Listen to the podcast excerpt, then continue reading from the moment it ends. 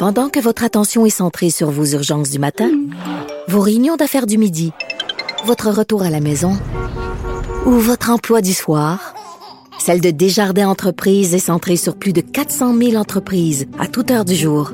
Grâce à notre connaissance des secteurs d'activité et à notre accompagnement spécialisé, nous aidons les entrepreneurs à relever chaque défi pour qu'ils puissent rester centrés sur ce qui compte, le développement de leur entreprise. Les autres. Geneviève Peterson. La déesse de l'information. Vous écoutez Geneviève Peterson. Cube Radio. La ministre Chrystia Freeland qui présentait la mise à jour économique hier à 16 h et Ottawa, dans la foulée de cette mise à jour, propose enfin, j'allais dire, une taxe aux GAFAM. Euh, parce que là, comment ça se passe en ce moment, là, ces compagnies-là, euh, ce sont les euh, Google, Amazon, Facebook et autres facilités de ce monde. Ben, ces entreprises-là numériques qui sont étrangères, faut le dire, peuvent vendre leurs produits ici, chez nous, peuvent nous proposer leurs services sans percevoir la TPS et ça, euh, c'est refilé euh, aux consommateurs. Et on en parle avec Catalina Brisseno, qui est spécialiste des transformations numériques, qui est professeure invitée aussi à l'École des médias de l'UQAM. Madame Brisseno, bonjour. Oui, bonjour. Salut.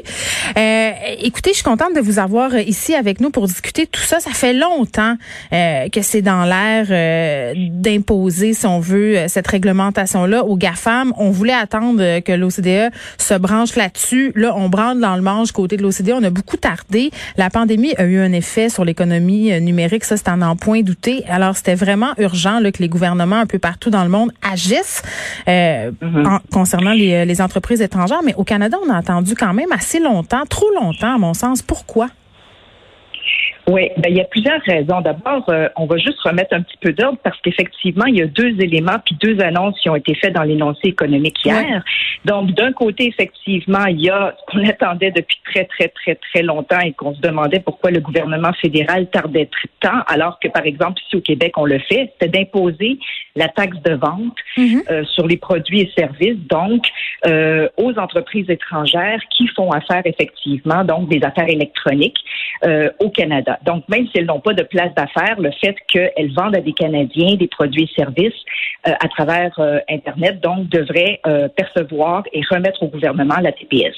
Donc, ça, c'est une première chose. Et la deuxième annonce, effectivement, concerne une espèce et c'est beaucoup plus flou, je dois vous dire, là, Mme Peterson, concerne une taxe temporaire dont on ne connaît ni la formule ni les détails, mais qui serait imposée de manière temporaire aux entreprises du numérique. Et on assume que ce serait soit perçu sur les profits comme un impôt ou sur le chiffre d'affaires de vente, comme on fait en France, par exemple.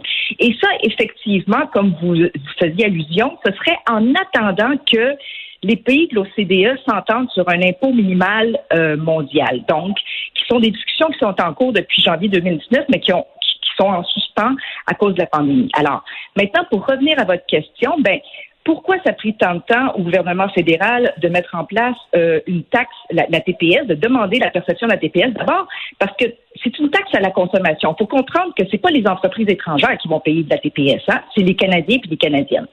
Fait que c'est une taxe à la consommation. Forcément, c'est jamais populaire pour un gouvernement d'annoncer une taxe supplémentaire à la consommation euh, auprès de ses élus. Cela étant dit, euh, il y avait aussi une crainte pendant longtemps, je pense, d'une certaine peur de représailles de la part des États-Unis, avec qui, je vous le rappelle, on mène euh, encore à ce jour des négociations autour des accords de libre-échange et tout ça.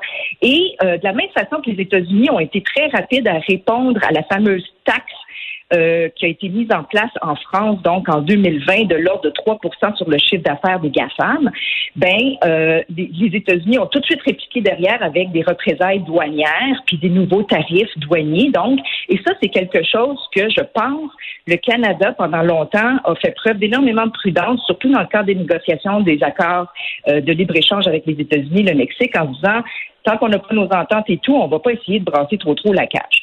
Puis, il faut pas oublier non plus que imposer ça implique quand même des processus puis des mécanismes qui n'étaient pas en place.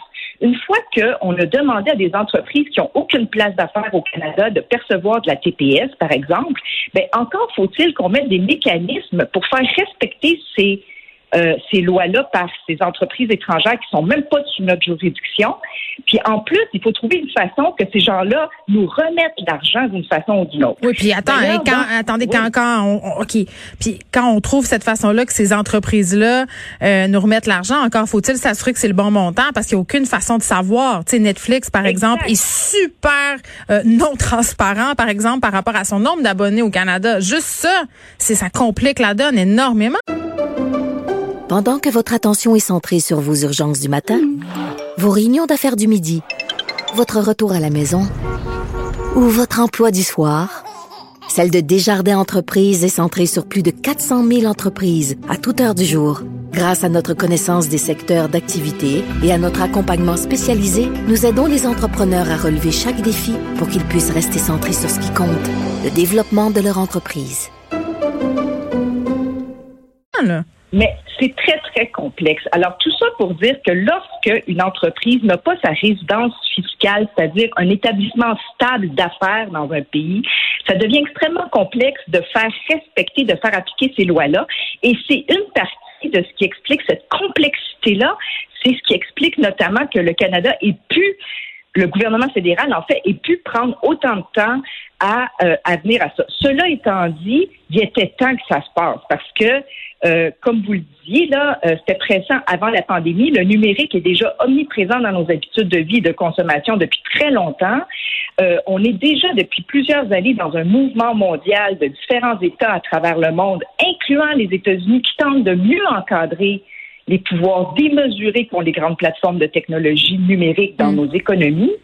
Puis, euh, c'est vrai qu'en plus, la pandémie est juste venue accélérer le travail en ligne, l'éducation en ligne et la consommation en ligne. Et c'est d'ailleurs là-dessus que se base donc le gouvernement fédéral pour justifier que cette fois-ci, ils agissent notamment en indiquant que les activités de commerce au détail mm. en ligne ont augmenté de près de 70% au cours des huit derniers mois. Puis en même temps, Madame Brissenion, on a bien beau mettre tout ça en branle, comme vous dites, qu'est-ce qui nous assure que cet argent-là va bel et bien arriver jusqu'à nous et dans quelle proportion va-t-elle arriver? Tu sais, c'est...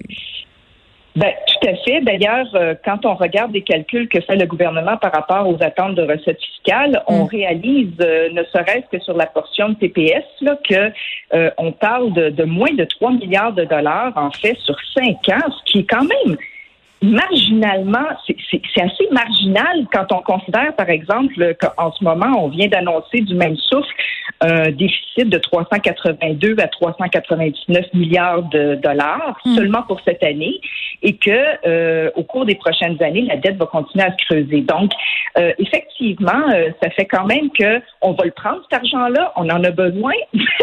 oui, surtout en ce moment avec le déficit. Mais c'est ça ça demeure que c'est euh, effectivement les mécanismes pour euh, l'obtenir et tout ça. Hmm. Euh, mais bon, le gouvernement a annoncé des processus simplifiés de réduction de comptes puis d'inscription pour ces entreprises étrangères là.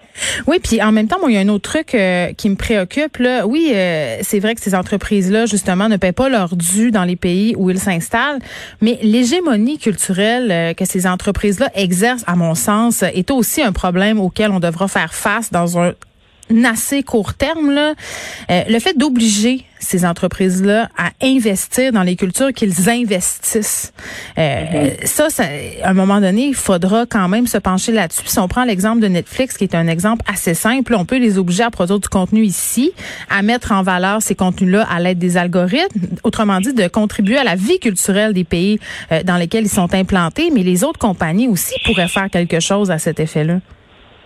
Ah, mais écoutez, je, je serais tentée de vous dire que ça va bien au-delà, en fait, de la vie culturelle. Vous avez tout à fait raison, mais je pense que, en fait, le, le, le cœur de la guerre contre les GAFA, là, la raison pour laquelle il est vraiment temps qu'on agisse face au pouvoir démesuré de ces grandes plateformes-là, c'est qu'il faut leur faire admettre qu'elles ont une responsabilité sociale d'entreprise. Une responsabilité sociale d'entreprise, quand on est un bon citoyen corporatif, ben effectivement, un, tu payes tes taxes et tes impôts comme tous les autres contribuables. Fait que ça, c'est la question de l'équité mmh. fiscale dont on vient de parler. C'est une présence positive pour le pays. Exactement là-dessus contribue justement à rétribuer convenablement les créateurs de contenu. Puis ici, vous parliez des créateurs culturels, mais ça vaut pour la musique, ça vaut pour les vidéos, ça vaut aussi pour ceux qui génèrent les nouvelles.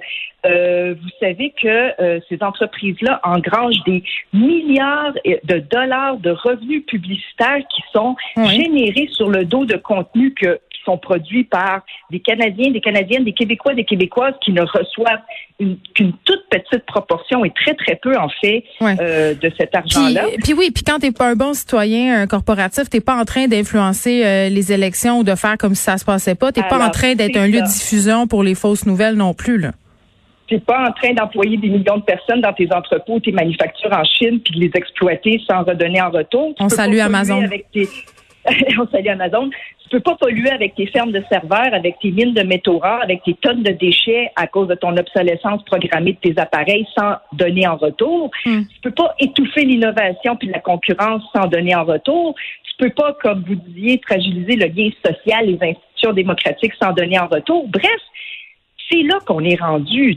Tu sais, je veux dire, euh, la on n'a même pas parlé en plus de la protection de la vie privée puis des données personnelles. Je pense que c'est définitivement l'ensemble de ces enjeux qui sont sur la table actuellement et qui nous font réaliser. Et je me permets de mentionner par ailleurs que ces entreprises-là ne sont pas les seules responsables de la situation dans laquelle on se trouve. C'est des années de laisser aller de la part du gouvernement, puis de la part de beaucoup d'États qui ont laissé, qui ont permis que ces corporations privées agissent de la sorte pour leur seul bénéfice de leurs dirigeants et de leurs actionnaires pendant beaucoup trop longtemps. Puis tu sais, on, parle beaucoup euh, d'Amazon, de Netflix. Euh, bon, Jeff Bezos qui est devenu euh, l'homme le plus riche au monde, le pouvoir d'Amazon qui ne fait qu'augmenter. Mais un truc que les gens peut-être savent moins, c'est le pouvoir qu'Amazon, avec justement leurs serveurs, leurs nuages d'informations. Tu sais, ça, ça là, c'est un truc dont on parle pas et ou peu et un peu mal compris. Ben, c'est sûr que euh, l'une des raisons pour lesquelles euh, ces entreprises-là sont tous, ont autant de succès, en fait, par exemple, dans le secteur justement de, de, la, de, de la guerre de streaming et tout ça, puis se permettent d'investir des milliards de dollars en acquisition puis en création de contenus originaux, alors que c'est pas des lignes d'affaires rentables, c'est parce qu'elles arrivent à se payer par ailleurs avec d'autres activités. Chez Amazon, comme vous le mentionnez, c'est effectivement les services de Amazon Cloud, donc euh, AWS, qui sont le plus la vache à lait de l'entreprise et qui euh, nous rappellent à quel point, en fait, ces entreprises-là, en plus d'être la plateforme de e-commerce la plus importante au monde, OK, chez Amazon, en plus, effectivement, c'est eux qui sont derrière l'infrastructure réseau de la même façon que Apple gère tout l'écosystème qui se trouve à toutes les étapes euh, de la manufacture des appareils qu'on utilise jusqu'au système d'exploitation de Apple qu'on utilise, jusqu'au App Store, jusqu'à, tu sais, il contrôle l'ensemble de l'écosystème euh, qu'on, qu'on, qui, qui, parcours utilisateur, si tu veux. Puis là, ben, c'est un peu la même chose, effectivement. Ces entreprises-là sont partout. Vous essayerez d'éviter Google pour une journée. Non, c'est beaucoup de pouvoir mis entre les mains d'entreprises privées. Énormément de pouvoir entre des entre les mains de corporations privées. Puis c'est plus que tant que on tente de rétablir un équilibre, puis pas juste en matière d'équité fiscale, mais sur l'ensemble des enjeux dont on vient de faire euh, oui, il faut pousser la réflexion euh, plus loin, puis être conscient aussi euh, du système auquel on participe. Catalina Briceno, merci, qui est spécialiste des transformations numériques, prof invité à l'école des médias Lucas.